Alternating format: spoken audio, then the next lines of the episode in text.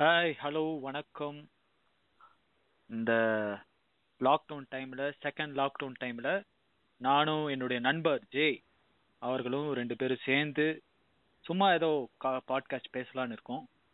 அதில் வந்து first topic வந்து பார்த்தீங்கன்னா தேவையில்லாமல் சிந்திக்கிறது.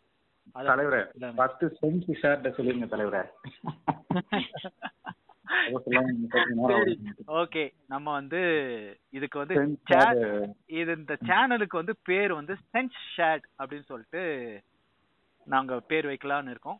ஸோ இந்த பேர் நல்லா இருக்கும், நல்லா இருந்ததுன்னா உங்களுடைய சஜஷன் சொல்லுங்க, சரிங்களா? ஸோ சென்ஸ் ஷேட் தான் இந்த சேனலோட நேம். தலைவரே, ஓகே தலைவரே சொல்லிட்டேன். ஸோ இன்னைக்கு நம்ம எதை பத்தி பேச போறோம் அப்படின்னா, தேவையில்லாம பேசுறது. அதை பத்தி நம்ம கொஞ்சம் தேவையா பேசலான்னு இருக்கோம், தேவையில்லாம பேசுறத. ஸோ அதை பத்தி நீங்க என்ன நினைக்கிறீங்க தலைவரே, நண்பா சொல்லுங்க.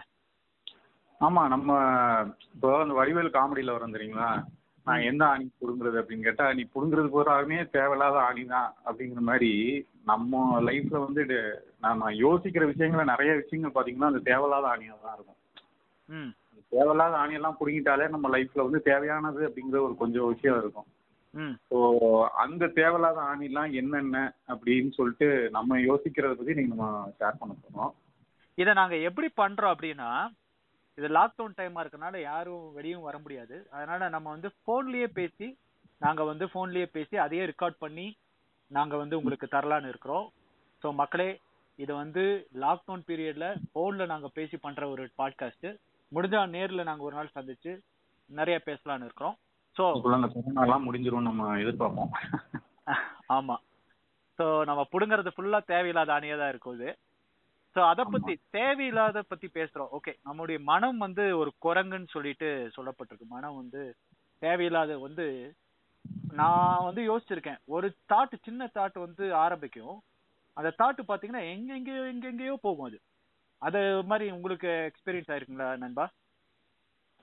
ஆ, இது இது பற்றி ஒரு ட்ரைனிங் கூட நாங்கள் அட்டன் பண்ணோம். வேற ஒரு கம்பெனியில் நான் இருந்தப்போ மைண்ட் மேப்னு ஒரு ட்ரைனிங் கொடுத்தாங்க. இப்போலாம் சின்ன பசங்களுக்கு கூட, அந்த நைன்த்து டென்த்து பசங்களுக்கு கூட ஸ்கூல் புக்ஸ் இல்லைனா அந்த மைண்ட் மேப்னு ஒரு ட்ரைனிங் கொடுக்குறாங்க. அது எப்படி கொடுக்குறாங்கன்னு தெரியல. எனக்கு கொடுத்தப்போ வந்து நம்ம வந்து சென்டரில் நமக்கு வந்து இப்போ ஒரு வார்த்தை நம்ம சொல்கிறோம்னு வச்சுக்கோங்களேன். இந்த ஒரு வார்த்தை சொன்னோன்னா இன்னொரு விஷயம் நமக்கு ஞாபகம் வரும். அது இன்னொரு விஷயத்துலேருந்து இன்னொரு விஷயம் ஞாபகம் வரும். ஸோ அந்த மாதிரியே வந்து நம்ம மைண்டு வந்து நம்ம இப்போ உதாரணத்துக்கு சொல்கிறோன்னு வச்சுக்கோங்களேன். இப்போ உப்புன்னு சொல்கிறோன்னா உடனே நமக்கு வந்து கடல் அப்படிங்கிற ஒரு ஞாபகம் வரும். கடல்னு சொல்கிறோன்னா கடல்ங்கிற வார்த்தையிலேருந்து நமக்கு வந்து கப்பல் அப்படின்னு ஞாபகம் வரலாம். ஒருத்தங்களுக்கு வந்து புயல் ஞாபகம் வரலாம், ஒருத்தங்களுக்கு வந்து சுனாமி ஞாபகம் வரலாம். ஸோ இப்போ அந்த கப்பல் அப்படின்னு நம்ம சொன்னோன்னா, இப்போ ஒரு ரெண்டு வாரத்துக்கு முன்னாடி ஒரு பெரிய கப்பல் வந்து அந்த பனாமா கேனல், அந்த கேனலுக்கு நடுவில் வந்து மாட்டிக்கிச்சு. ஸோ அந்த விஷயம் வந்து ஒரு சிலருக்கு வந்து ஞாபகம் வரும்.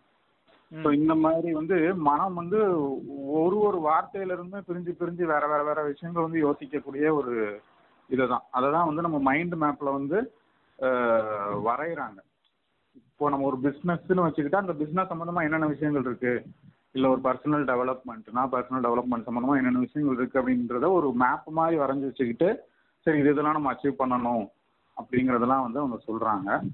ஸோ அந்த மாதிரி மனம் வந்து ஒரு குரங்கு தான். ஒரே விஷயத்த மட்டுமே அதை யோசிச்சுட்டு இருக்க முடியாது. அதாவது நிறைய விஷயம் யோசிக்க முடியும். அதுல முக்காவாசி பாத்தீங்கன்னா தேவையில்லாத விஷயங்கள் தான் நம்ம ரொம்ப யோசிச்சுட்டு இருப்போம். கரெக்டா? இப்ப உதாரணத்துக்கு பாத்தீங்கன்னா, நானே வந்து என்னோட இது என்னன்னா, சாதாரண ஒரு ஒரு இயர்போன் வாங்கணும்னு சொல்லிட்டு ஆன்லைன்ல உட்காருவேன். உட்காந்தா ஒரு மூணு நாள் இல்லைன்னா ஒரு வாரம் வந்து ரிசர்ச் பண்ணிட்டு இருப்பேன். அதோட இயர்போனோட விலையே ஐநூறு ரூபா தான் இருக்கும். இந்த ஐநூறு ரூபாக்காக நான் ஸ்பெண்ட் பண்ற டைம் பாத்தீங்கன்னா ஆன்லைன்ல கிட்டத்தட்ட வந்து பாத்தீங்கன்னா ஒரு ஒரு அஞ்சு நாள் உட்காருவேன் நான் டைம் கிடைக்கும் போதெல்லாம். ஏன்னா அது என்ன சொல்றாங்க அப்படின்னா, சிலர் என்ன சொல்றாங்க, அப்சசிவ் திங்கிங்கிறாங்க. அப்சசிவ் திங்கிங்னா கம்பலிங் ஒரு விஷயமா, அதை வந்து அவன் நினைச்சாலும் கூட விட முடியாத அளவுக்கு அதை வந்து திருப்பி திருப்பி திருப்பி அந்த தாட்டு திருப்பி திருப்பி வந்துட்டே இருக்கும். அதுல பாத்தீங்கன்னா பெருசா ஒன்று பிரயோஜனம் இருக்காது. ஐநூறு ரூபா டே, நீ ஐநூறு ரூபாய்க்கு இயர்போன் வாங்குற, ஒரு வருஷம் உனக்கு வந்தாலே அது உனக்கு ப்ராஃபிட் தாண்டா அப்படின்னு நான் பிராக்டிக்கலா எடுக்க முடியாது. என்ன ஆகுதுன்னா, இதுக்கு அஞ்சு நாள் உட்காந்து யோசிச்சுட்டு அதுக்கப்புறம் வந்த பிறகு இயர்போன் வந்த பிறகு அது ஒரு வந்த பிறகு ஒரு டிசாட்டிஸ்பேக்ஷன் வரும். ஐயோ, இந்த இயர்போன் பல்லா அந்த இயர்போனை வாங்கியிருக்கலாமே, இதோட சீப்பாவே இது கிடைச்சிருக்கு, இதை விட சீப்பா இல்ல அந்த இயர்போன் கொஞ்சம் குவாலிட்டியா இருந்தது, ஒரு இருநூறு ரூபா செலவு பண்ணியிருந்தா இன்னும் கொஞ்சம் நல்ல இயர்போன் வந்திருக்குமே அப்படின்னு அதை பத்தி ஒரு ரெண்டு நாள் திங்க் பண்ணிட்டு இருப்பேன். சோ இது வந்து என்னன்னா ஒரு ஒரு அப்சசிவ் திங்கிங் ஒரு கட்டாயமா சிந்திக்கிறதுலயே வந்து பாத்தீங்கன்னா ஒருத்த வந்து பாத்தீங்கன்னா ஒரே விஷயத்த தேவையில்லாம சிந்திச்சுட்டு இருக்காரு. ஒரே விஷயத்த தேவையில்லாம அது வந்து பெரிய ஒரு பிரயோஜனம் இருக்காது. அதுக்கு பதிலா வேற ஏதாவது விஷயத்துல நம்ம பிரயோஜனப்பட்டிருக்கலாம். தேவையே இல்லாம இதை வந்து நம்ம என்ன பண்றோம், ஒரு அப்சசிவா நம்ம திங்க் பண்ணிட்டு இருக்கோம். இதை வந்து எனக்கே வந்து என்னுடைய பர்சனல் லைஃப்ல ஒரு சின்ன ஒரு ஆக்சிடென்ட் நடக்குதுன்னு வச்சுக்கோங்களேன், ஒண்ணுமே இருந்திருக்காது, அதனால நமக்கு அடிபட்டு இருக்காது, ஒண்ணு ஒரு வெஹிக்கிள் ஒரு சின்ன ஒரு டென்ட் ஏதோ விழுந்திருக்கு அப்படின்னா நம்ம வந்து ஒரு ரெண்டு மூணு நாள் உட்காந்து அதையே யோசிச்சுட்டு இருப்போம், ஏன் இப்படி நடந்துச்சு ஏன் இப்படி நடந்துச்சு அதுக்கு பின்னாடி இருக்கு. அது கூட ஒரு அப்சசிவ் தாட் தான். இல்ல சில பேர் வந்து சதா இந்த கொரோனா வந்ததுல இருந்து கொரோனா பத்தினதாவே போட்டுட்டு இருக்கிறாங்க. ஃபுல் அண்ட் ஃபுல் ஃபேஸ்புக்லாம் பாத்தீங்கன்னா கூட கோவிட்ல வந்து இப்படி ஆயிடுச்சு அப்படி ஆயிடுச்சு, இந்த கவர்மெண்ட் அதை செய்யல அந்த கவர்மெண்ட் இதை செய்யலான்னு. அப்கோர்ஸ் நமக்கு வந்து நியூஸ் தெரியணும் தான், நம்ம சுத்தி என்ன நடக்குதுங்கிறது தெரியணும்னா ரொம்ப அப்சசிவா அதை பத்தியே யோசிச்சுட்டு இருப்பாங்க. இப்போ நானுமே அப்படிதான் இருந்தேன்னு வச்சுக்கோங்களேன். சில விஷயங்கள் எல்லாம் அப்படிதான் அப்சசிவா இருப்போம். அப்புறம் நம்ம ரியலைஸ் பண்ணிக்கணும், ஓகே இது தேவையில்லை, இதுக்கு ஸ்பெண்ட் பண்ற டைம் வந்து நம்ம வேற எல்லாம் பண்ணலாம் அப்படிங்கிற ஒரு டாபிக் நம்ம வரணும். ஆனா நண்பா சில நேரத்துல நம்மளுடைய மனசு சொல்றதை வந்து அது கேட்க மாட்டேது. இப்ப வந்து இது தேவையில்லை, இது வந்து எனக்கே தெரியுது, ஒரு ஒரு அஞ்சு நாள் வந்து இல்ல ஒரு வாரம் வந்து இதுக்காக நம்ம டைம் ஸ்பெண்ட் பண்றோம், இது நமக்கு தேவையில்லை, இதுக்கு வந்து மாத்தலாம் அப்படின்னா நம்ம மனம் வந்து பாத்தீங்கன்னா சில நேரம் நம்ம சொல்றதை கேட்கவே மாட்டேது. ஒரு இதா அந்த மாதிரி பழக்கம் இருக்கு. அது அப்பா பாத்தீங்கன்னா எலெக்ஷன்ல எங்க அப்பா ரொம்ப தீவிரமா ஒரு கட்சியை சப்போர்ட் பண்றாங்க. ஸோ இந்த எந்த கட்சியை பத்தியும் நம்ம குறிப்பிட்டு சொல்றது இல்லை அப்படின்னாலும் எங்க அப்பா வந்து தீவிரமா ஒரு கட்சியை சப்போர்ட் பண்றாங்க. எலெக்ஷன் ரிசல்ட் அனௌன்ஸ் பண்ணிட்டாங்கன்னு வச்சுக்கோங்களேன், ஒரு வேளை சாயங்காலம் அஞ்சு மணிக்கு ரிசல்ட் சொல்ல போறாங்க அப்படின்னு சொல்லிட்டாங்கன்னா விடிய காலம் நாலு மணிக்கு முன்னாடி எல்லாம் நியூஸ் சேனல் வச்சிருவாங்க. இப்ப வேற ஒரு நியூஸ் சேனல் கிடையாது, பத்து நியூஸ் சேனல் இருக்கு. ஒவ்வொரு நியூஸ் சேனல்லாம் மாறி மாறி பாத்துக்கிட்டே இருப்பாங்க எலெக்ஷன் ரிசல்ட் என்ன போகுது என்ன போகுதுன்ட்டு. ஓட்டு நம்ம என்னைக்கோ போட்டுட்டோம், அது ரிசல்ட்டும் வர்றதுதான் வரப்போகுது, சொல்ல போற டைமிங்கும் அவங்க சொல்லிட்டாங்க, அஞ்சு மணிக்கு தான் சொல்ல போறாங்க சாயங்காலம்னு.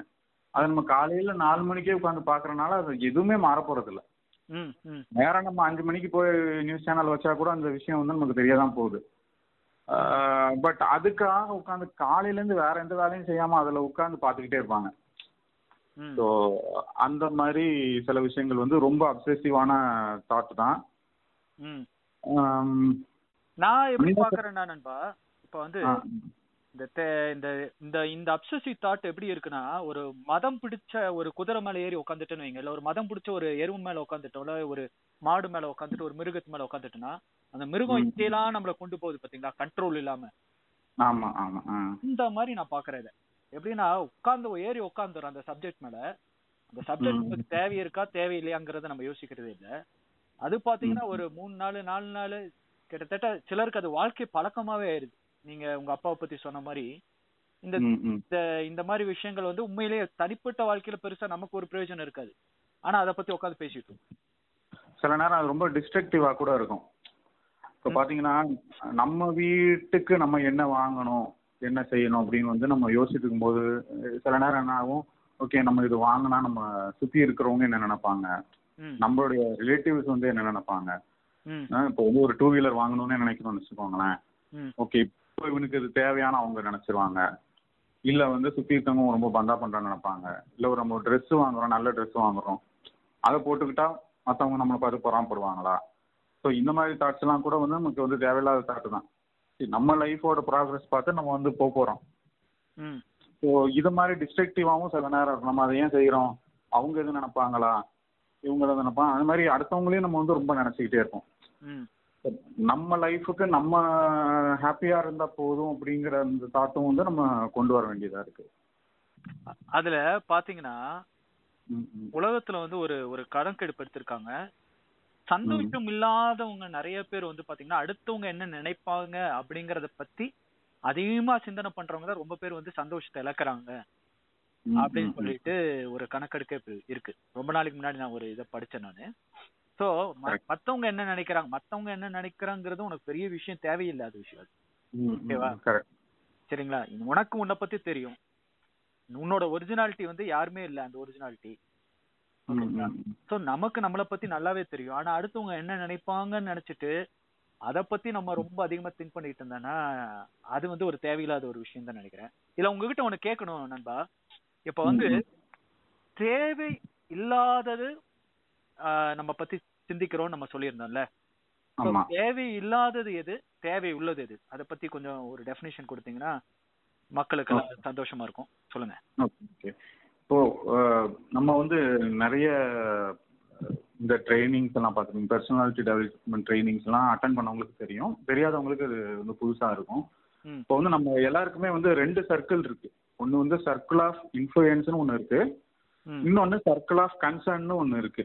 அதாவது நம்மளால வந்து மாற்றத்தை ஏற்படுத்தக்கூடிய ஒரு வட்டம் நம்ம வாழ்க்கையில் இருக்கும், இன்னொரு வட்டம் இருக்கும். அந்த வட்டத்துல வந்து நமக்கு கவலை அளிக்கக்கூடிய விஷயங்கள் இருக்கும், நம்ம நம்மளால ஒன்றும் செய்ய முடியாம ஒரு கவலை அளிக்கக்கூடிய விஷயங்களா சில விஷயங்கள் இருக்கும்.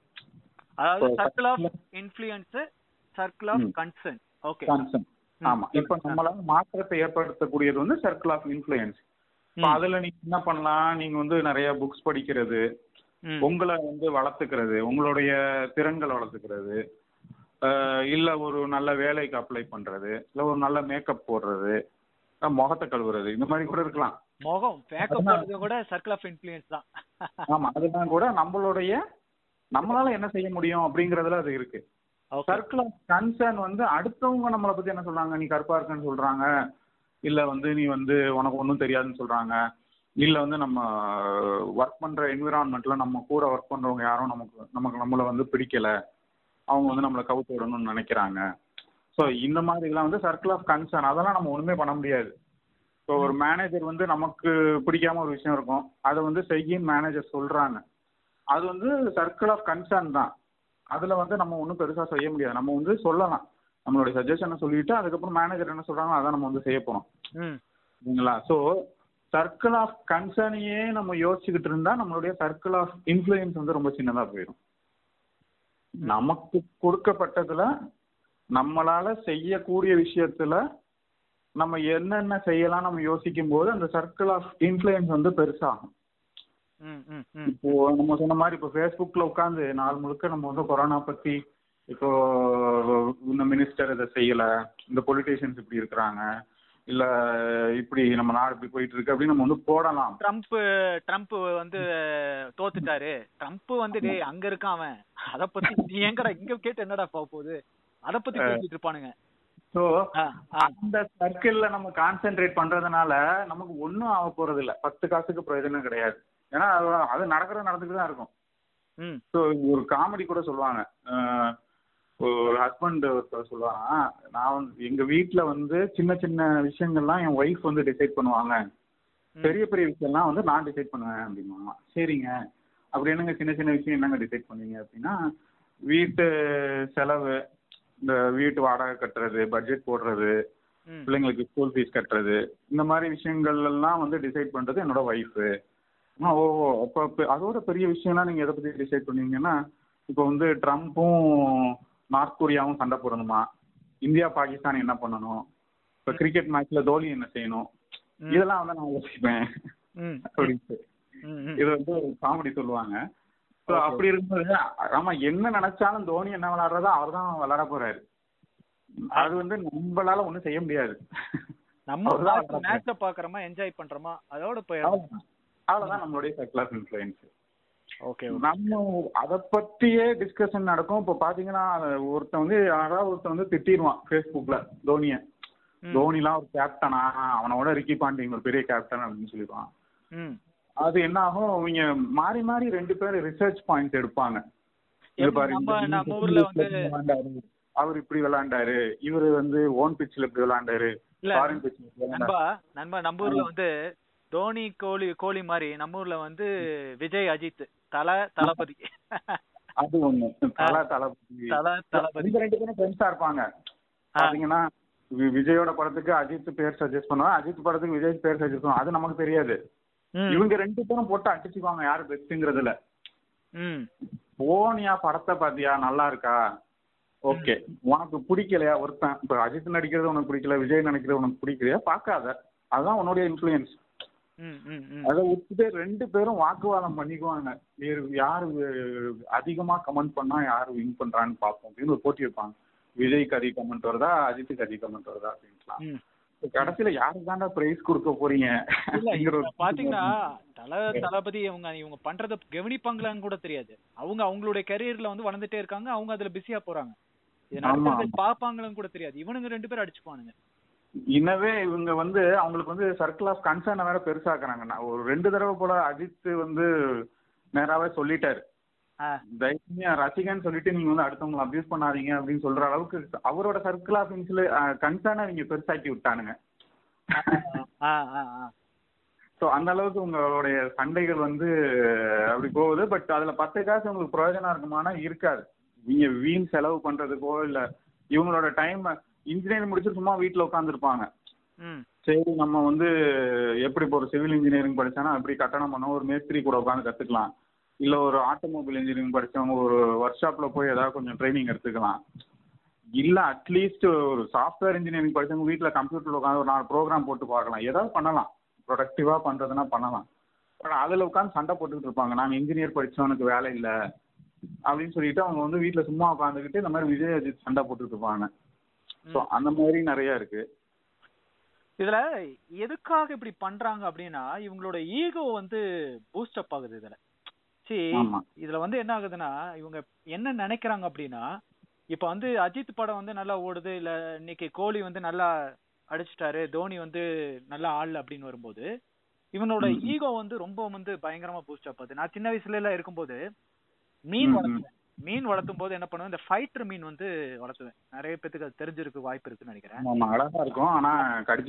கடிச்சு வைக்கும். அப்ப வந்து என்னோட ஃபைட்டர் வந்து நல்லா பெருசா நிறைய அந்த என்ன பண்ணுவேன்னா அதுக்காகவே பூச்சியெல்லாம் போட்டு கொன்னு கொன்னு கொன்னு எல்லாத்தையும் அதுக்கு வந்து நான்வெஜ்ஜா போடுவேன், போட்டு நல்லா வளர்த்துவேன். வளர்த்திட்டு அதுக்கப்புறம் என்ன பண்ணுவோம், வாரத்துக்கு ஒரு நாள் ஃபைட் விடுவோம். ஃபைட் விடும் போது இந்த மீன் வந்து என்னோட மீன் ஜெயிச்சிருச்சுன்னா எனக்கு வந்து ஒரு அது ஒரு பெருமை.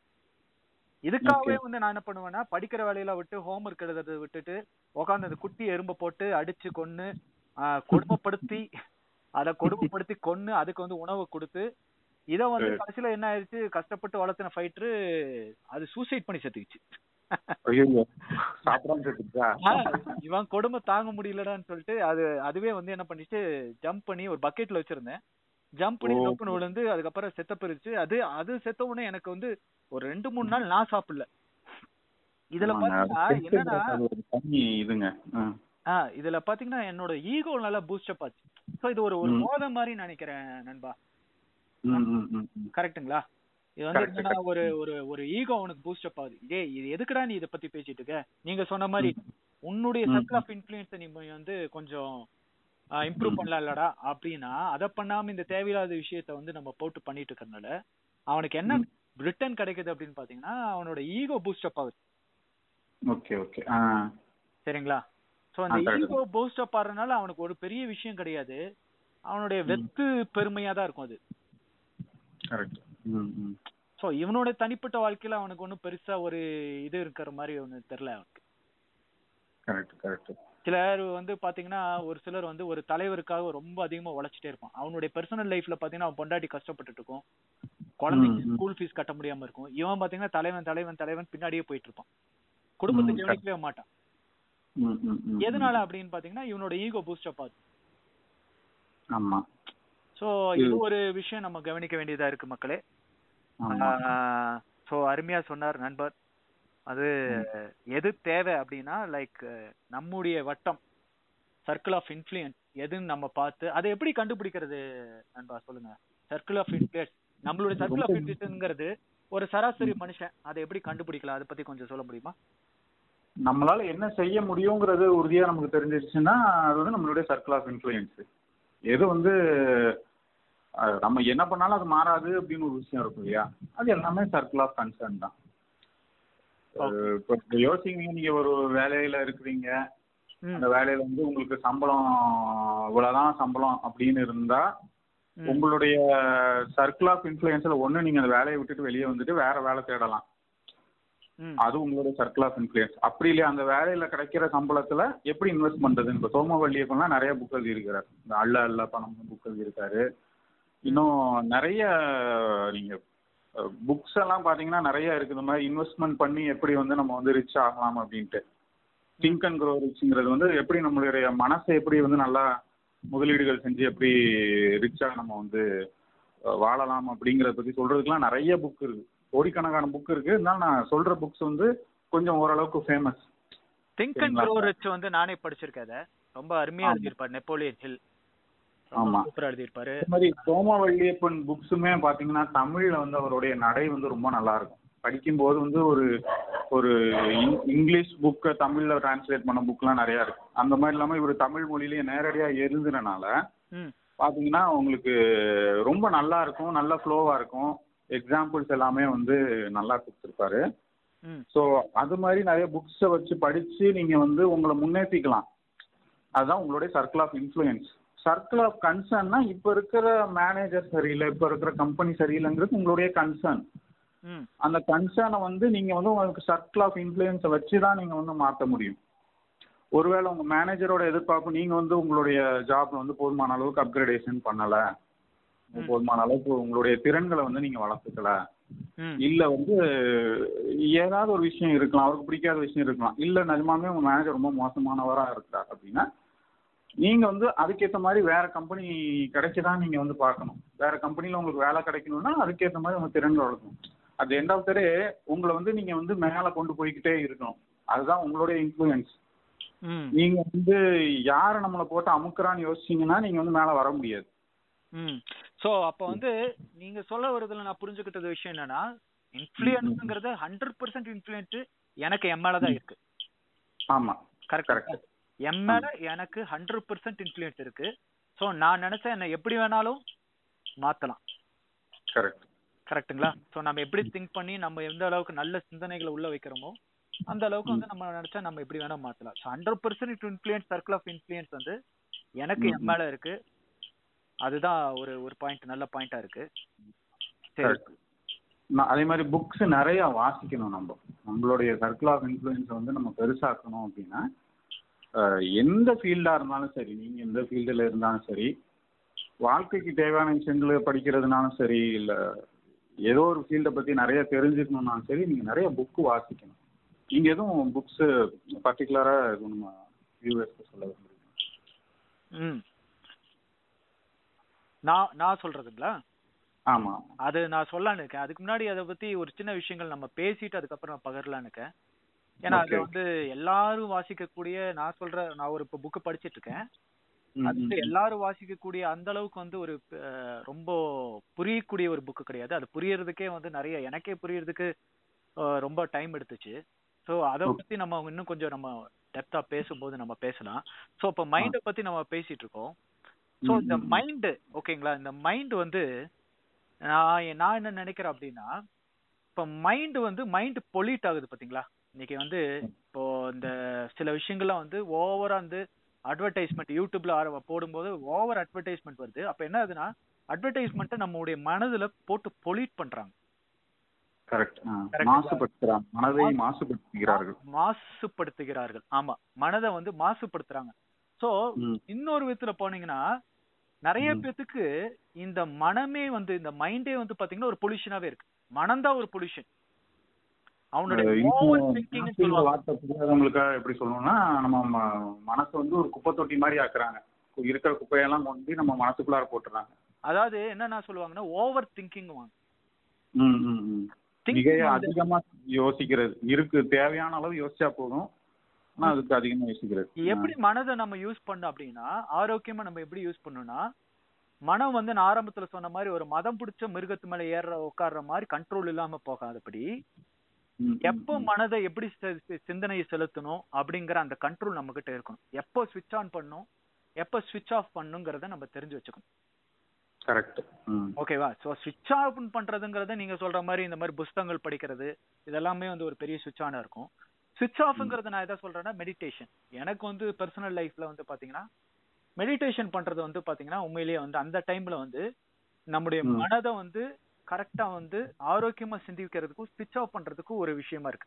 அதுல பாத்தீங்கன்னா ஒரு விஷயம் நம்ம கவனிக்கணும், நம்முடைய மனதை ஒரு நிமிஷமாவது சிந்திக்காம இருக்க வைக்க முடியுதா?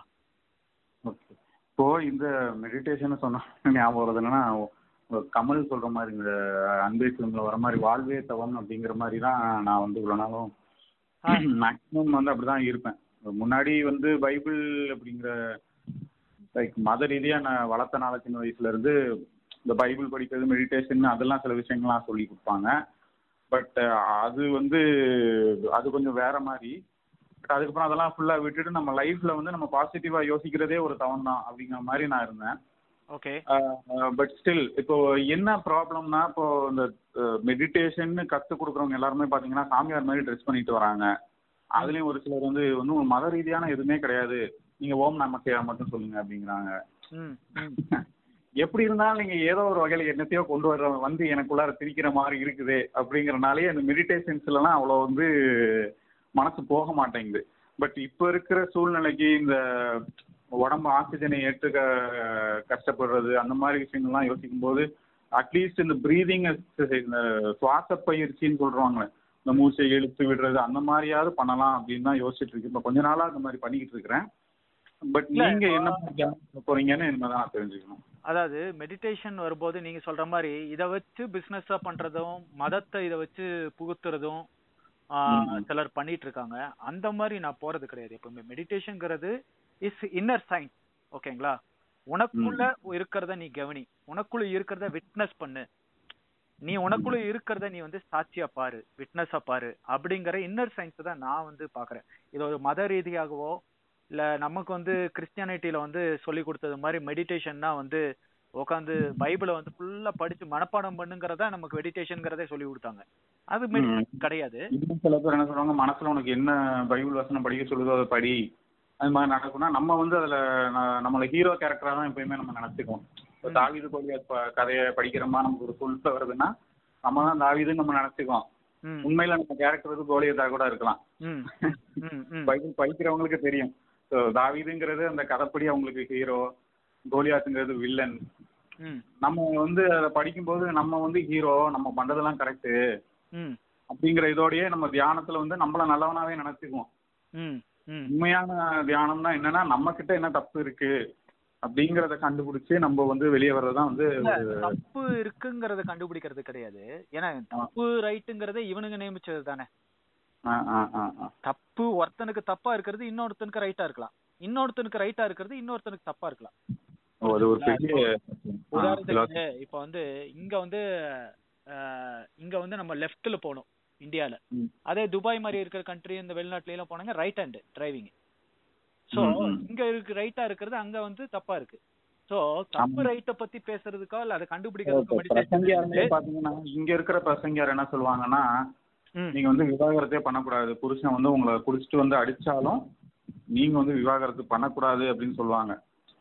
ஆனா அதே நீங்க இப்ப கொஞ்சம் வெளிநாட்டுக்கு போயிட்டீங்கன்னு வச்சுக்கோங்க, என்னோட செகண்ட் ஹஸ்பண்ட் எனக்கு ரொம்ப நல்லா இருந்தாரு அப்படின்னு ஜாஸ்தி சொல்லுவாங்க. இல்ல இல்ல அதுக்கு ஒன்னு ஒரு இது சொல்லி கொடுத்துட்டாங்க நமக்கு. என்ன சொல்லிட்டாங்க, கல்லானாலும் கணவன், புல்லானாலும் புல்லானாலும் புருஷன்,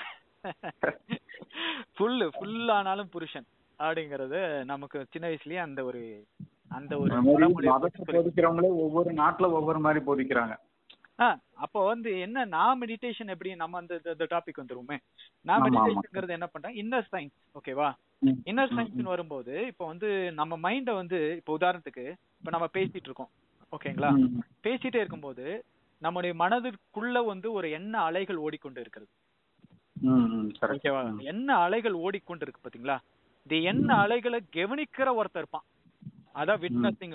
சரிங்களா? அவன் தான் கான்சியஸ் இருக்கிற இன்னொரு ஆள் மனசு, ஆள் மனசு. இது எல்லாத்தையுமே கான்சியஸ்னஸ் அப்படிங்குவாங்க. இது கான்சியஸ்னஸ்ங்குவாங்க, உள்ளுணர்வு அப்படின்னு சொல்லலாம்.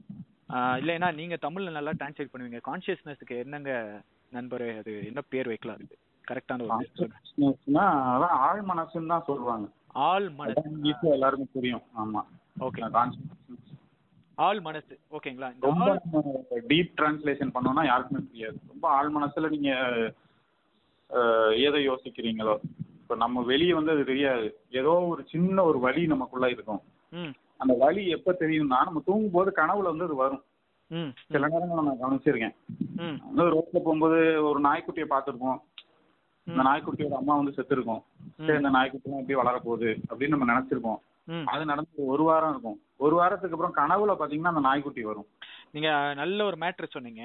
இப்ப கனவுல நீங்க பாக்குறீங்க பாத்தீங்களா? ஆமா, கனவுல பாக்குற காட்சிகள். ஓகேவா? இதை வந்து ரொம்ப ஈஸியா நம்ம எக்ஸ்பிளைன் பண்ணிடலாம். இப்ப கண்ணை வச்சுதான் நம்ம எல்லாத்தையும் பார்த்துட்டு இருக்கோம். கரெக்டுங்களா?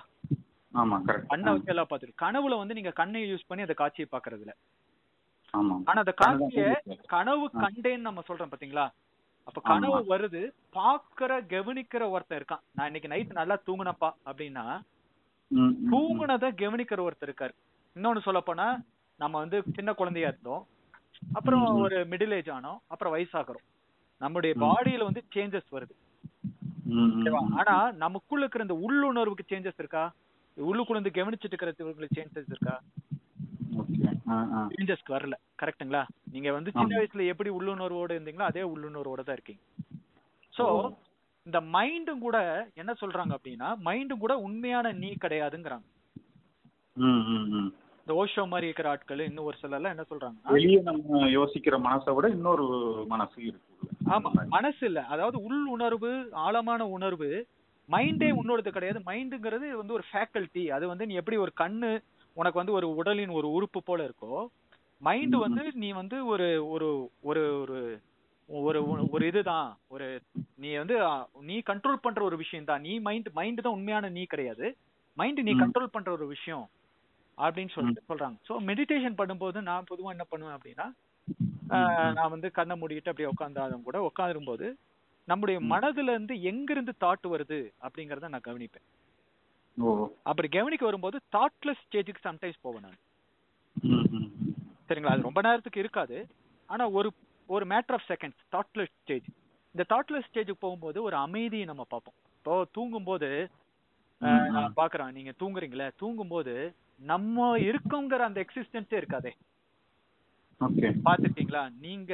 நான் இந்த அப்பா அம்மாவுக்கு பிறந்த, நான் ஒரு இடத்துல கேமரா வச்சு நம்ம பாக்குற மாதிரி தான் இருக்கும். நான் ஒரு இந்தியன், நான் ஒரு தமிழன், எந்த ஒரு அடையாளமே இருக்காது தூங்கத்துல இருக்கிறவனுக்கு. அவன் இருக்கிறாங்கிறதே தெரியாதே. சோ சில நேரங்கள்ல நம்முடைய மனம் வந்து எப்படி இருக்கணும்னா, நம்ம எப்ப சுவிட்ச் ஆஃப் பண்ணுங்கிறது தெரிஞ்சு வச்சுக்கணும். அப்போ வந்து நம்ம அப்படி பண்ணும்போது நம்ம வந்து என்ன ஆகும்னா, ஆரோக்கியமான விஷயத்த நம்ம சிந்திக்க முடியும்.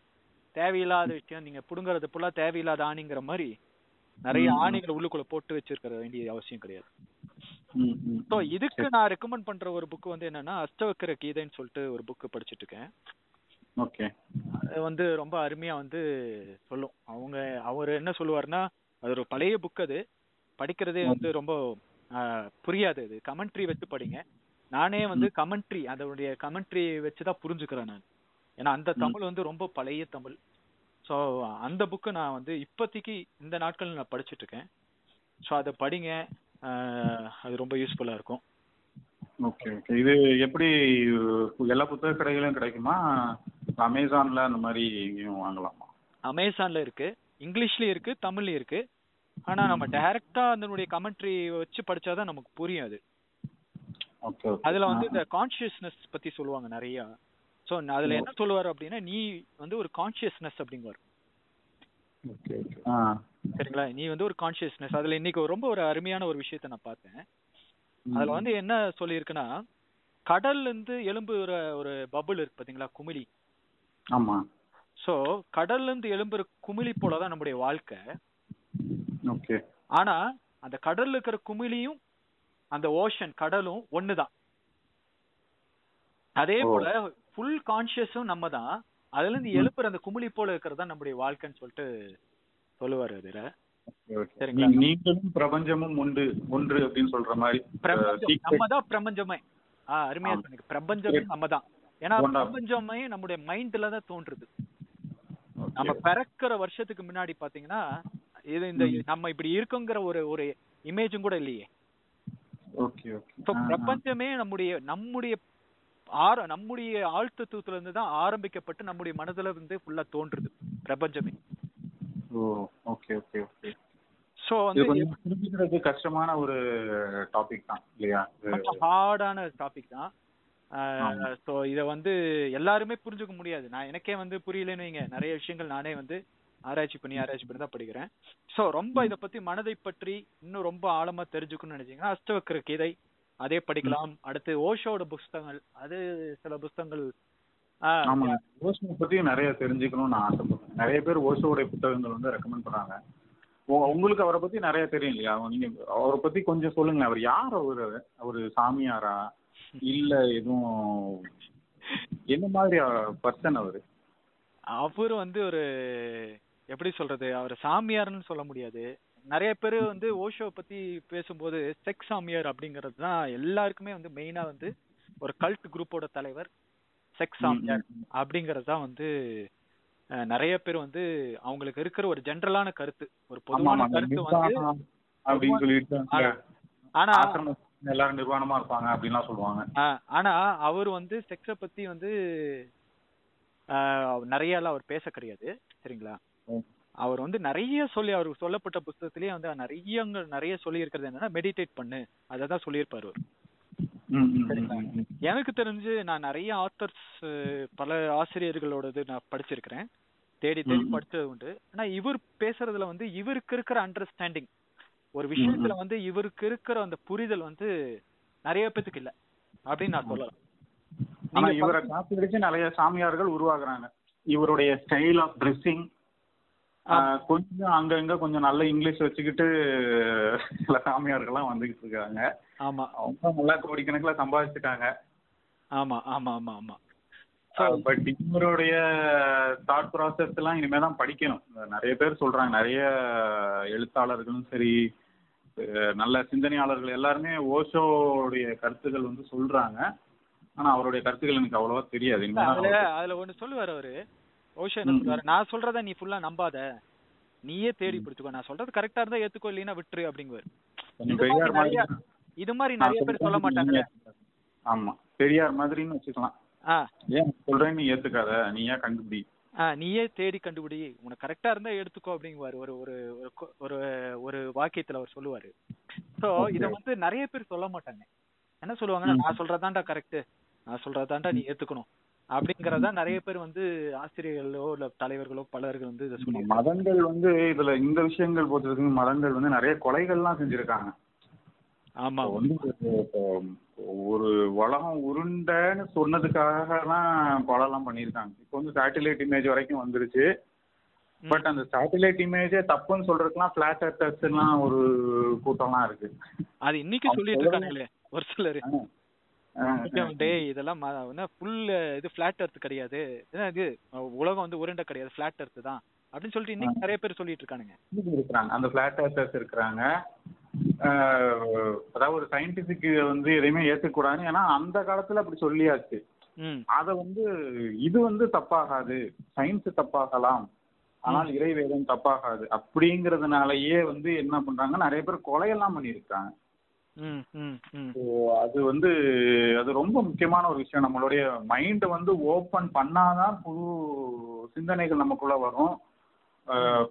அடுத்தவங்களை ட்ரீட் பண்ற விஷயமே வச்சுக்கோங்களேன், மதம் வந்து நமக்கு வந்து கத்து கொடுத்தது ரெண்டே ரெண்டு ஜெண்டர் தான், ஆண் இன்னொன்னு பெண், இவங்க ரெண்டு பேரை தான் வந்து கடவுள் உருவாக்குனான் அப்படிங்கிற மாதிரி ஒரு தாட் ப்ராசஸ்ல தான் வந்தாங்க. அப்போ வந்து தேர்டா வந்து இப்ப டிரான்ஸ்ஜெண்டருங்கிறவங்கள விட்டுட்டு இன்னும் கூட இருக்கிறாங்க, அன் அன்னோன் செக்ஸ் அப்படின்னு சொல்லிட்டு எல்லாம் இருக்கிறாங்க. அவங்களுக்கு வந்து ரெண்டுமே இருக்கும், ஆண் குறியும் இருக்கும் பெண் குறியும் இருக்கும். அவங்க எல்லாம் இயற்கையால உருவாக்குறவங்க தான். அதெல்லாம் பத்தி வந்து இறைவனங்கள் வந்து பேசக்கூட இல்லை, கூட இல்லைன்னா அவங்கள வந்து படைச்ச மாதிரியே சொல்லல. அப்ப அவங்க எங்கேருந்து வந்தாங்க, இது வந்து ஒரு படைப்பு பிழையா அப்படிங்கிற மாதிரி. ஸோ அவங்களுக்கு எந்த மாதிரி மரியாதை இந்த சொசைட்டி கொடுக்குது? இப்போ பெண்கள்னு எடுத்துக்கிட்டாலே பெண்களை எதுக்காக உருவாக்குனாங்கன்னா, ஆணுக்கு தேவைப்பட்டது அதனால பெண்ணை உருவாக்கினார்கள் அப்படிங்கிற மாதிரி தான் கான்செப்டுக்கு கடைசியில் வந்து சேர்றாங்க. ஆண் இப்படி இருப்பான் அதனால பெண்கள் இப்படி இருக்கணும், ஆண் தன்னை மாத்திக்கணுங்கிற கான்செப்டுக்கே வரமாட்டாங்க. ஆமா ஆமா ஆமா. இத பத்தி நம்ம இன்னொரு பாட்காஸ்ட்ல நம்ம என்ன சொல்றேன்னா, எப்ப வந்து நம்ம ஓபனா இருக்கணும் டிசைட் பண்றோம் அப்பதான் புது விஷயங்கள் வந்து நம்மளால கத்துக்க முடியும். எந்த டெக்னாலஜியுமே நீங்க எடுத்துக்கிட்டாலும் சரி, எனக்கு வந்து இதுதான் தெரியும் இதுதான் செய்வேன் அப்படின்னு நீங்க உட்கார்ந்து இருந்தீங்கன்னா உலகம் உங்களை மிதிச்சு உங்க மேல ஏறிட்டு போயிட்டே இருக்கும். எனக்கு ஜாவா தான் தெரியும், நான் ஜாவா கொஞ்ச ரேசா நான் வாழ்வேன் அப்படின்னீங்கன்னா ஜாவாவுக்கு மேல இப்ப நிறைய வந்துகிட்டே இருக்கு, புதுசு புதுசா வந்துகிட்டு இருக்கு. அமேசான் கிளவுட் கம்ப்யூட்டிங் என்னென்னமோ வந்துகிட்டு இருக்கு. மொழிபெயர்ப்பு, இப்ப நான் நான் இருக்கிற துறை வந்து மொழிபெயர்ப்பு துறை, தமிழ் அந்த சாதாரணமான துறை தான் இப்போ வந்து எங்கேயும் போய்கிட்டு இருக்கு. செயற்கை நுண்ணறிவுன்னு சொல்றாங்க, உங்களுக்கு புரியலன்னா ஆர்டிபிஷியல் இன்டெலிஜென்ஸ், அதாவது கம்ப்யூட்டர் அந்த சிஸ்டம் வந்து மனுஷனை புரிஞ்சுக்குது. அது புரிஞ்சு நம்மள மாதிரி வந்து அது இமிட்டேட் பண்ண ட்ரை பண்ணுது. அந்த அளவுக்கு வந்து வளர்ந்துகிட்டு இருக்கு. இன்னும் நான் பிடிச்ச முயலுக்கு மூணு காடு தான், நான் இதற்கு இதை தான் செய்வேன் அப்படின்னு சொல்லிட்டு நீங்க உட்கார்ந்துட்டு இருந்தீங்கன்னா உங்களை வேலையை விட்டு தூக்கிட்டு அது உங்க வேலையை பிடிச்சிக்கிறதுக்கு நிறையவே வந்துகிட்டு இருக்கு. அந்த ஓப்பன் மைண்டட்னஸ் இல்லாம நம்ம எந்த துறையிலயுமே வந்து நம்ம வந்து ஷைன் பண்ண முடியாது. இன்னும் சொல்ல போனா வருகிற நாட்கள்ல நம்ம வந்து அதுல இருக்க கூட முடியாது. அதாவது நமக்கு வந்து என்னன்னா நமக்கு வந்து என்ன அப்படின்னா நீங்க எவ்வளவு கத்துக்கிட்டாலும் இந்த யூனிவர்ஸ் வந்து இந்த பிரபஞ்சங்கிறது கத்துக்கிட்டே இருக்கலாம். ஆமா, சோ நான் எவ்வளவு கத்துக்கிட்டாலும் கூட நம்ம இன்னும் முழுசா கத்துக்கலங்கிற அந்த ஒரு உண்மையை ஒத்துக்கணும். சோ அப்ப அப்படி ஒரு தாகம் இருக்கும்போது எப்பவுமே நமக்கு மைண்ட் ஓப்பனா இருக்கும். நான் எல்லாத்தையும் கத்துக்கிட்டேன், முடிஞ்சது, எல்லாமே நான் கத்துக்கிட்டேன், நான் ஒரு எக்ஸ்பர்ட் அப்படிங்கிற அந்த தாட் என்னைக்குமே வரக்கூடாது. எப்பொருள் யார் யார் வாய் கேட்பினும் அப்பொருள் மெய்ப்பொருள் கால்மதி மாதிரி வேற ஒருத்தவங்களோட தாட்டை கூட நம்ம கேட்கலாம், ஒரு தவறா கூட இருக்கலாம். இப்ப வந்து நம்ம உதாரணத்துக்கு தான் சொல்றேன், எந்த பொலிட்டிக்கல் பார்ட்டி மேலயுமே எனக்கு வந்து நம்பிக்கை கிடையாது. எல்லா பொலிட்டிக்கல் பார்ட்டியுமே வந்து கெட்டவங்க நான் நினைக்கிறேன். பட் இன்னும் சில பொலிட்டிக்கல் பார்ட்டி வந்து ரொம்ப கெட்டவங்களா நினைப்பேன், ஒருத்தவங்க வந்து கொஞ்சம் கெட்டவங்க அப்படின்னு நான் நினைப்பேன். அப்படிங்கும்போது நம்ம சப்போர்ட்டிவா நம்ம ஏதாவது போட்டுருவோம். அப்போ வந்து நம்ம ஓப்பன் மைண்டா இருந்தால்தான் அதை நம்ம சொன்னது வந்து தப்புங்கிறத நம்மளால ஏத்துக்கணும். இப்போ ரெண்டு நாளைக்கு முன்னாடி ஒரு ஒரு பொலிட்டிக்கல் பார்ட்டி வந்து அவங்க ஹாஸ்பிட்டல்ல ஆக்சிஜன் ஜென்ரேஷனுக்கான மிஷின்ஸ் எல்லாம் வந்து வச்சிருந்தாங்க அப்படி நிறைய போஸ்ட் வந்து நானும் ஷேர் பண்ணியிருந்தேன். இப்போ என்ன சொல்றாங்க, ஆக்சிஜன் ஜென்ரேஷன்ங்கிறது எந்த ஹாஸ்பிட்டலும் வைக்க முடியாது அப்படின்னு வேற ஒரு பார்ட்டி சொல்றாங்க. உண்மையா இருக்கும் பட்சத்தில் அதை நம்ம ஏத்துக்கிட்டு தான் ஆகணும், சரிங்களா? பட் அந்த பொலிட்டிக்கல் பார்ட்டி செஞ்ச வேற நன்மைகளை வந்து நம்ம சொல்லலாம், மக்கள்கிட்ட எடுத்து சொல்லலாம், எல்லாம் பண்ணலாம். நம்ம சொல்லிட்டோமேன்றதுக்காண்டி அந்த ஈகோவை பிடிச்சிக்கிட்டு நம்ம என்ன பண்றோம், இல்லை இல்லை நம்ம செஞ்சதுதான் உனக்கு தெரியாது, உனக்கு உன் குடும்பம் எனக்கு தெரியாது அப்படிங்கிற மாதிரி நம்ம சொல்லிட்டு இருக்கிறோம். ஸோ நம்மளுடைய எதிரியும் சில நேரங்கள் நியாயமானவனாக இருக்கலாம், நமக்கு பிடிக்காதவங்களும் சில நேரம் வந்து சரியான விஷயங்கள் சொல்லலாம்.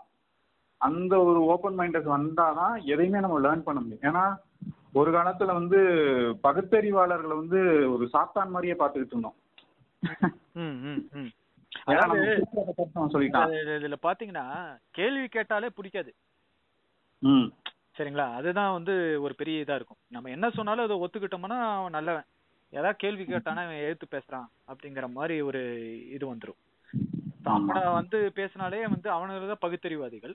சோ கேள்வி கேட்கறது வந்து ஒரு ஆரோக்கியமான கேள்வி கேட்கலாம், என்ன பொறுத்த வரைக்கும் ஆரோக்கியமான கேள்விகள் கேட்கலாம். கேள்வி கேட்கறது உண்மையிலேயே ஒரு நல்ல விஷயம் தான். சோ இப்ப நம்ம இத பத்தி பேசிட்டு இருக்கோம், தேவையில்லாத விஷயங்களை பத்தி சிந்திக்கிறது. வேற ஏதாவது நீங்க பேச வேண்டியது இருக்குங்களா நண்பா? இல்ல, ஓவரால் நம்ம வந்து நிறைய விஷயங்கள் பேசிட்டோம். இதுல ரொம்ப முக்கியமான இப்போ ஃபியூச்சர் ப்ராப்ளம்ஸை வந்து நம்ம நிறைய நேரம் வந்து மனசுல போட்டு குழப்பிக்குவோம், எதிர்காலத்தில் இப்படி ஆகிடுமோ அப்படி ஆகுமோ. ஸோ அந்த மாதிரி விஷயங்களையும் வந்து நம்ம வந்து குறைச்சிக்கணும், சில சின்ன சின்ன ரிஸ்க் எடுக்கணும். லைக் நம்மளுடைய இன்ஃப்ளூயன்ஸ்குள்ளார நம்ம வந்து ரிஸ்க் எடுக்கலாம். இப்போ வந்து ஷேர் மார்க்கெட்லாம் போகாத, இல்லை ஒரு கிரிப்டோ கரன்சி பக்கமே போகாத அப்படிலாம் வந்து எல்லாருமே பயமுறுத்துவாங்க. ஏன் பயமுறுத்துவாங்கன்னு பாத்தீங்கன்னா அதுல வந்து ஒருத்தர் வந்து கோடிக்கணக்கா பணம் போட்டு நஷ்டமாயிருப்பாரு, அப்படி இல்லைன்னா கையில காசே இல்லாம அந்த ஃபியூச்சர் அண்ட் ஆப்ஷன்ஸ் எல்லாம் சில விஷயங்கள்லாம் இருக்கு. உங்ககிட்ட பத்தாயிரம் ரூபாய் இருந்துச்சுன்னா நீங்க ஒரு கோடி ரூபாய்க்கு வாங்கி விற்கலாம், நஷ்டம் ஆச்சுன்னா உங்க சொத்தையே புரிஞ்சிருவானுங்க, அந்த அளவுக்கு இருக்கும். ஸோ அந்த மாதிரி எல்லாம் ரிஸ்க் எடுத்து சில பேர் என்ன பண்றாங்க, கோடீஸ்வரன் ஆயிரம்லாம் நினைச்சிட்டு அடி வாங்கியிருப்பாங்க. அது பார்த்துட்டு இந்த ஃபியூச்சரை பற்றி நம்மளை வந்து டெய்லி பயமுறுத்திக்கிட்டே இருக்கிறதுக்குன்னு ஒரு கூட்டம் இருக்குது, அதை கேட்டு நம்ம வந்து டெய்லி வந்து பயப்படுறோம். ஐயோ நம்ம ஃப்ரெண்டுக்கு வந்து இது இதை பற்றி பேசும்போது ரொம்ப அருமையான ஒரு பாயிண்ட் நீங்கள் சொன்னீங்க, ஃபியூச்சரை பற்றி. அதாவது இந்த இந்த தேவையில்லாத விஷயங்களை பேசுகிறதுல வந்து இந்த ஃபியூச்சரை பற்றி திங்க் பண்ணுறதுங்கிறது வந்து ரொம்ப முக்கிய ரொம்ப ரொம்ப ஒரு ஒரு முக்கியமான பாயிண்ட் அது. ஏன் அப்படின்னா இப்ப வந்து பாத்தீங்கன்னா நம்மளுடைய வாழ்க்கையை வந்து மூணு விதமா பிரிக்கலாம், எல்லாத்துக்கும் தெரிஞ்ச மாதிரி கடந்த காலம், நிகழ்காலம், எதிர்காலம், ஓகேங்களா? ஆனா இந்த நிகழ்காலத்துலதான் நம்ம எப்பவுமே இருப்போம், நல்லா நோட் பண்ணிருக்கீங்களா? நாளைக்கு நீங்க இருக்க போறதும் நிகழ்காலம், இப்ப நம்ம பேசிட்டு இருக்கிறதும் நிகழ்காலம், நேத்து நீங்க இருந்தது நிகழ்காலம். சோ இப்ப நிகழ்காலத்தோடு கூட ஒரு நட்பு நம்ம வச்சுக்கணும் என்னைக்குமே. நிகழ்காலத்தோட ஒரு நட்பு இருந்ததுன்னா எதிர்காலத்தை குறித்து இருக்கிற கவலை ரொம்ப இருக்காது. ஆமா ஆமா, ஒரு வாக்கியம் சொல்லுவாங்க, நேற்று நீ கண்ட கனவுதான் இன்று. நேற்று வந்து நீ வேலை இல்லாம தெரிஞ்சிருப்ப, இல்ல ஏதோ ஒண்ணு இருந்திருக்கும், உனக்கு வந்து லவ்வர் இல்ல, கல்யாணம் இல்ல, அவளை அப்படின்னு நினைச்சிருப்ப. அந்த கனவோட ரிசல்ட்டா தான் இன்னைக்கு கல்யாணம் ஆகி நீ இருப்ப, இல்ல ஒரு வேலையில இருப்ப, இல்ல ஏதோ ஒரு விஷயத்துல இருப்ப. ஆனா நீ வந்து இன்னைக்கு வந்து நீ ரசிக்க மாட்டேங்கிற, நீ வந்து நேற்று கனவு கண்ட இந்த இது இப்படி ஒரு வாழ்க்கைக்காக நீ நேற்று கனவு கண்டாய். ஆனா இன்னைக்கு வந்து உனக்கு அது வந்துருச்சு. என்ன நினைக்கிறவன், இன்னும் என்கிட்ட ஒரு சொந்தமா வீடு இல்ல, இன்னமும் எனக்கு சொந்தமா இது இல்ல, பெரிய சொத்துக்கள் இல்ல, பெரிய கோடீஸ்வரனா இல்ல அப்படின்னு நீ நினைக்கும் போது என்ன ஆகுது, நீ ஃபியூச்சரை நினைச்சு வந்து நீ வந்து ரொம்ப அந்த மொமெண்ட்டுக்கான சந்தோஷம், அந்த தருணத்துக்கான சந்தோஷத்தை வந்து நீ அனுபவிக்கல. நண்பா, இதுல பாத்தீங்கன்னா ஒரு முந்தானத்து தான் ஒரு நியூஸ் கேட்டேன். அந்த நியூஸ்ல வந்து நியூஸ் படிச்சேன் நான். அதுல வந்து பாத்தீங்கன்னா ஒரு அப்பா அம்மா வந்து பையனுக்கு வந்து பொண்ணு பாத்திருக்காங்க. பொண்ணு பார்த்த டைம்ல வந்து அந்த பொண்ணு வந்து என்ன பண்ணிருச்சு, ஏதோ பொண்ணை பத்தி ஏதாவது தெரிஞ்சிருக்கான் பையன், அதனால அப்பா அம்மாவுக்கு இதை வந்து சொல்லாம எனக்கு இந்த பொண்ணு பிடிக்கலன்னு சொல்லிட்டான். ஏன் பொண்ணு பிடிக்கலன்னு சொன்னதுக்கு ரெண்டு அப்பா அம்மா வந்து என்ன பண்ணாங்க, பையனோட அப்பா அம்மா தூக்கு மாட்டி செத்துட்டாங்க. ஆமா ஆமா ஆமா, கேள்விப்பட்டேன் கேள்விப்பட்டேன். ஆமா, சோ இது எந்த அளவுக்கு வந்து பாத்தீங்கன்னா எப்படி அந்த பையனுக்கு அந்த சாய்ஸ் கூட கொடுக்கல, சாய்ஸ் கூட கொடுக்கலன்னு இல்ல, இதுல பாத்தீங்கன்னா தேவையில்லாத விஷயத்தை எப்படி சிந்திச்சிருக்காங்க பாருங்க. இந்த பொண்ணை விட்டா வேற பொண்ணே இல்ல போல இருக்குங்கறதுனாலதான் செத்துருப்பாங்க போல இருக்கு அவங்க. சோ அந்த எந்த அளவுக்கு வந்து இத நான் ஒரு தவறா சொல்ல, ஆனா நம்முடைய மனம் கரெக்டா இல்லைன்னா வாழ்க்கை எங்க கொண்டு போய் விட்டுறதுன்னு பாருங்க. ஆமா ஆமா, இப்போ சிபில்னு ஒரு படம் வந்துச்சு நைன்டீன் எயிட்டிஸ்ல வந்து, அது ரீமேக் பண்ணாங்க. ஐ திங்க் அதுக்கு ரொம்ப வருஷம் முன்னாடி அதோடைய ஃபர்ஸ்ட் பார்ட் வந்துச்சு. அதை பேஸ் பண்ணி தான் இப்போ தமிழ்ல கூட அன்னியன் ஒரு படம் இருக்காங்க. அன்னியன் வந்து மூணு கேரக்டர் தான். அந்த படத்துல வந்து பன்னெண்டு பதினாறு கேரக்டர்ஸ் நினைக்கிறேன். ஒரே பொண்ணு, அந்த பொண்ணுக்குள்ளார பதினாறு விதமான வெவ்வேறு பர்சன்ஸ், வெவ்வேறு பர்சனாலிட்டிஸ். இது வந்து நிஜம் கதை, இது வந்து நிஜமா நடந்த சம்பவம். அன்னியன்ல வந்து நிறைய அந்த கிராஃபிக்ஸ் சண்டை அதெல்லாம் போட்டு நிறைய என்ன சொல்றாங்க, புனைவு கதையா தான் இருந்திருக்காங்க. இது வந்து நிஜமா நடந்தது. ஒரு பொண்ணு சின்ன வயசுல அதுக்கு ஒரு அபியூஸ் நடக்குது. அப்புறம் ஒவ்வொரு ஏஜ்லயும் நடக்கிற அபியூஸ்லனால என்ன ஆகுது, அதோட மனப்பிறழ்ச்சி ஏற்பட்டு டிஃப்ரெண்ட் டிஃப்ரெண்ட் கேரக்டர்ஸா அதுக்குள்ளார வந்து அந்த பொண்ணுக்குள்ளார உருவாகுது, அந்த அவங்களுக்குள்ளார உருவாகுது. ஓகே ஓகே, அதுல ஒரு டயலாக் ஒன்று சொல்றாங்க. என்ன சொல்றாங்கன்னா, the past is present when you carry it with you. திரும்ப சொல்லுங்க, எப்படி? The past is present when you carry it with you. இப்போ நம்ம ஃபியூச்சர் பத்தி பேசணும். இந்த பொண்ணை பொறுத்த வரைக்கும் கடந்த காலத்துல எப்பயோ நடந்துச்சு. சின்ன வயசுல ஒரு அஞ்சு வயசுல நடந்த அபியூஸ், ஒரு பன்னெண்டு வயசுல நடந்த அபியூஸ், அதெல்லாம் வந்து அந்த பொண்ணு மனசுல வச்சுக்கிட்டு அப்பப்போ வெவ்வேறு கேரக்டர்ஸா பிஹேவ் பண்ணும். சோ இது நான் என்ன சொல்றேன் அப்படின்னா, இப்போ வந்து நிகழ்காலம் தான் நம்ம கையில இருக்கு. அதுல வந்து எப்பவுமே நம்ம ஸ்டே பண்ண பழகணும். நான் எப்பவுமே எனக்கு இருக்கிற ஃப்ரெண்ட்ஸும் கூட சொல்லுவேன், ஸ்டே இன் த நவ் அப்படிங்குவேன். இப்ப இருக்கிற இந்த இப்ப இருக்கிற அந்த சிச்சுவேஷன்ல இருக்க பழகு அப்படின்னு. சோ இப்ப இருக்கிற ஃபியூச்சர்ல வாழ்ந்தாலும் தப்பு, இப்ப இருக்கிறதுல ஃபியூச்சரை பத்தி பிளான் பண்ணணும், ஆனா ஃபியூச்சர்லயே இருந்துடக்கூடாது. இப்ப என்ன டே, இப்ப எனக்கு என்னடா, எனக்கு டீயும் பிஸ்கட் கிடைக்குது, அந்த டீயும் பிஸ்கட்டை சாப்பிட்டு நல்லா சந்தோஷமா இருக்கு. ஆமா ஆமா, இப்ப இருக்கிறத நம்ம அனுபவிக்கும் போதுதான் நம்ம வந்து நன்றி உணர்வோட இருக்க முடியும், இல்லைங்களா? ஆமா ஆமா ஆமா, இப்ப இருக்கிறதுல நம்ம இருந்து பழகிட்டனாலே கிராட்டிடியூட் வந்தார் வர ஆச்சு. இன்னொன்னு வந்து ஒரு இதுலயும் கூட எக்காட் டோலின்னு சொல்லிட்டு ஒருத்தர் சொல்லுவாரு. இவரு அவர் என்ன சொல்லுவாருன்னா, when you stay in the present there is no time அப்படிங்குவார். ஓ, என்ன சொல்லுவாருன்னா, நீ வந்து இப்ப இருக்கிற இந்த நிகழ்காலத்துல இருந்துட்டீன்னா நிகழ்காலத்துக்கு நேரமே கிடையாது. கவலை எப்போ உருவாகுது அப்படின்னா, கவலையும் பயமும் எப்போ உருவாகுதுன்னா நீ நேரத்தை ஒண்ணு உருவாக்கும் போதுதான் கவலையும் பயம் உருவாகுது. உதாரணத்துக்கு குருவியெல்லாம் நீங்க கவனிச்சு பாத்தீங்கன்னு வைங்க, குருவியோ இல்ல நாயோ இல்ல எந்த மிருகத்தை கவனிச்சு பார்த்தா நாய்க்கும் மிருகத்துக்கோ குருவிக்கோ நேரம் கிடையாது, மனுஷ ஒருத்தனுக்கு தான் நேரம் இருக்கு. ஆமா ஆமா, அது என்னைக்குமே ஃபியூச்சருக்கு பிளான் பண்ணிலாம் ஆடாது. ஆமா, இன்னைக்கு தேவை, அதுக்கு தேவை என்னது நேரம். அது கிட்ட போயிட்டு நீங்க இன்னைக்கு வியாழக்கிழமை நாளைக்கு வெள்ளிக்கிழமை வந்துரு எங்க வீட்டுக்கு அப்படின்னு சொன்னா வெள்ளிக்கிழமைனா என்னன்னு தெரியாது. ஆமா ஆமா, இன்னைக்கு மூணு மணிக்கு வந்துருன்னா மூணு மணிக்குன்னா என்னன்னு தெரியாது. அதுக்கு அதுக்கு தெரிஞ்சதுல என்ன பகல் இரவு அப்படின்னா என்ன, அதுக்கு தெரிஞ்சதுல எப்பவுமே நிகழ்காலம் மட்டும்தான் அதுக்கு தெரியும். எனக்கு இப்ப பசிக்குது இப்ப பிஸ்கட் போடுறியா அப்படிங்கறதா அத மட்டும் தான் திங்க் பண்ணும். அதனாலதான் பாத்தீங்கன்னா எப்பவுமே நாயை பாத்தீங்கன்னா சந்தோஷமாவே இருக்கும். நம்ம ஒரு நாய் கூட விளையாடாம விளையாண்ட நாய் கூடயோ இல்ல பூனை கூடயோ விளையாண்டோம்னா சந்தோஷம், நம்ம ஏன் சந்தோஷப்படுறோம் அப்படின்னா அது கிட்ட இருக்கிற எனர்ஜி வந்து அதை நமக்கு கடத்தி விடுது. அது என்ன நமக்கு சொல்லி தருதுன்னா இப்ப இருக்கிற வாழ்க்கை, இப்ப இருக்கிற இந்த நவுல இருந்து பழகடா, முதல் காலத்துல இருந்து பழகடா அப்படிங்கிறது. நாளைக்கு வந்து அதை போட்டு நம்ம கட்டி வச்சிடறோம். நாளைக்கு வந்து என்னுடைய எஜமான் வந்து நாளைக்கு சாப்பாடு போடுவாரா இல்லையா அப்படின்னு உட்காந்து அழுகாது. ஆமா ஆமா, இதுல வந்து நம்ம ஒரு பேலன்ஸ் நம்ம வந்து வச்சுக்கணும். அதாவது ஃபியூச்சருக்கு அதுக்குன்னு பிளான் பண்ணாம இருக்க முடியாது.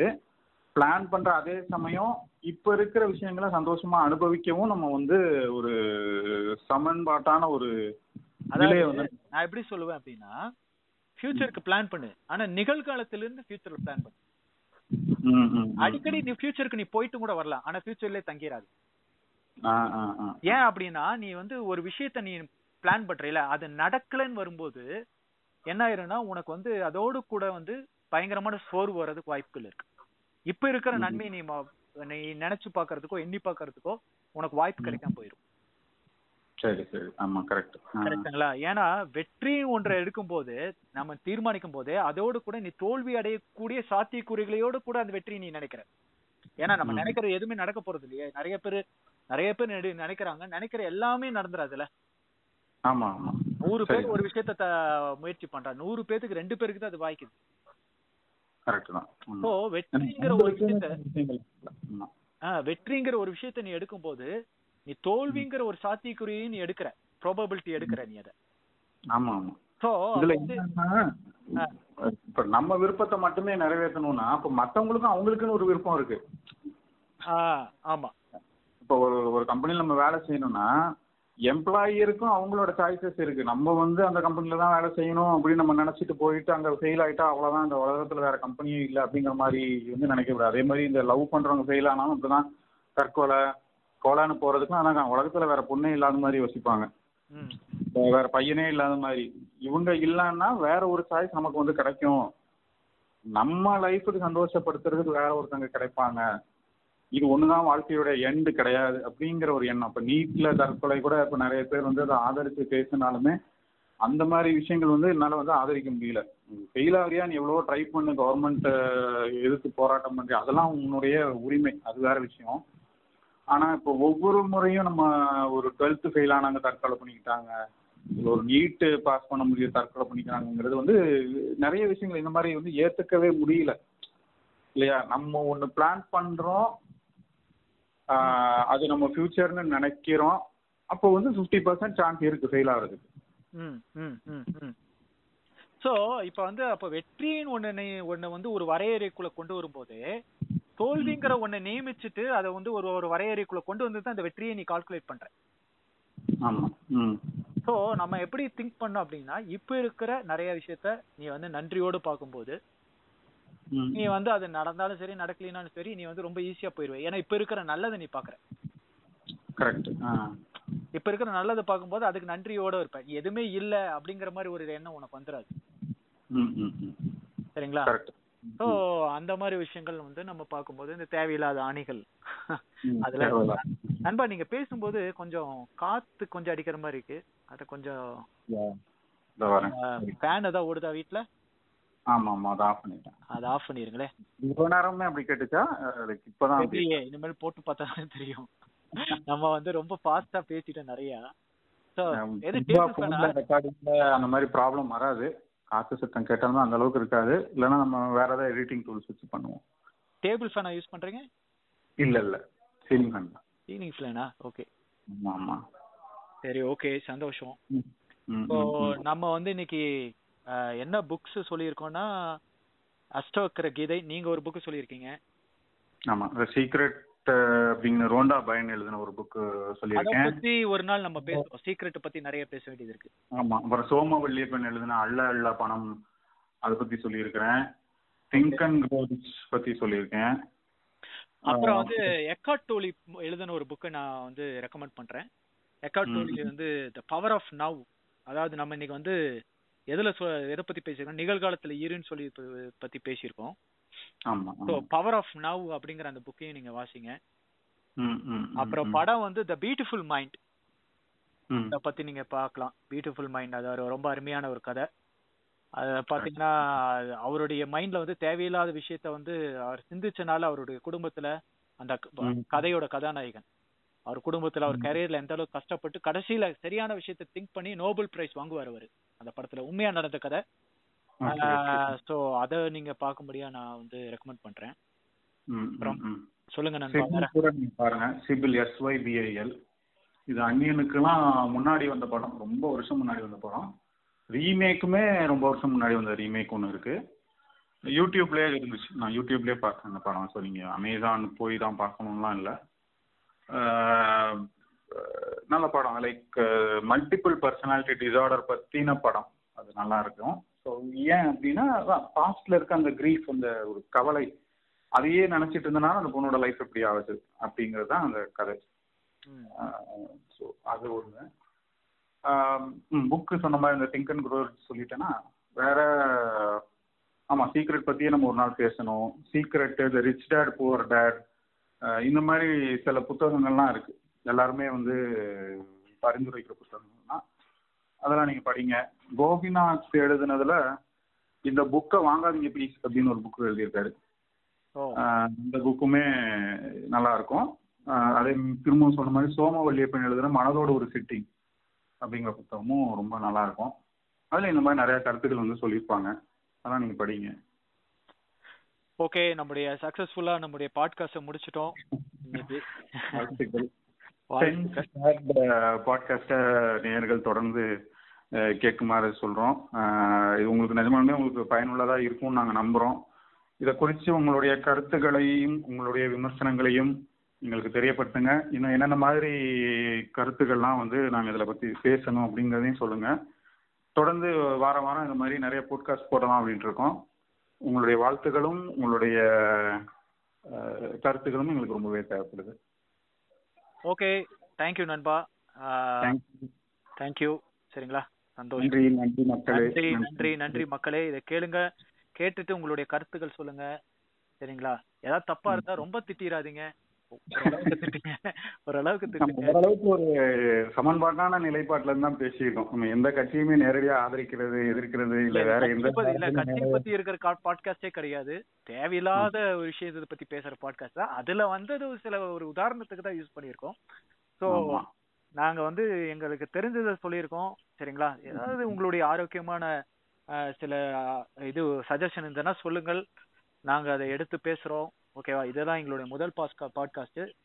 ஸோ இன்னும் நிறைய ஒரு பேர் டேவிட் டேவிட் சாம், அவங்க ஒரு டிஜிட்டல் மார்க்கெட்டிங்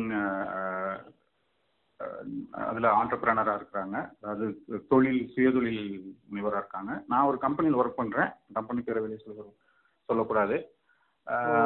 மற்றபடி உங்க பேரு சொல்லிருங்க, உங்க பேரு சொல்லுங்க. தமிழ் தமிழ் மொழி ஆய்வு, தமிழ் மொழி பெயர்ப்பு, அந்த மாதிரி துறையில உங்களுடைய பேரு சொல்லி பேர் சொல்லிருங்க. என் பேரு ஜெய். ஜெயினே நீங்க கூப்பிடுங்க, என்னோட மொழி பெயர் தேவையில்லை. அவருடைய சுருக்கமான பெயர் ஜெய். ஜெயின்னா நீங்க எப்படினாலும் எடுத்துக்கலாம், எந்த இதுக்கும் எடுத்துக்கலாம். ஜெய் மகிழ்மதின்னு கூட எடுத்துக்கலாம். சரி, ஓகே, சந்தோஷம். சந்தோஷம், மகிழ்ச்சி மகிழ்ச்சி. இதோட முடித்துக் கொள்ளலாம். நன்றி நன்றி நன்றி நன்றி.